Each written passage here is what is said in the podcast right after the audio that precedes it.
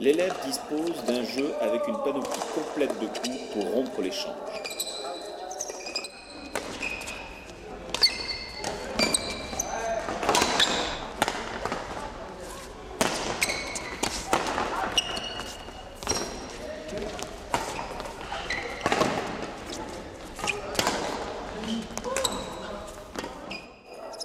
Le jeu intègre la feinte. Le joueur rouge masque son lobe, ce qui permet la rupture sur la frappe suivante.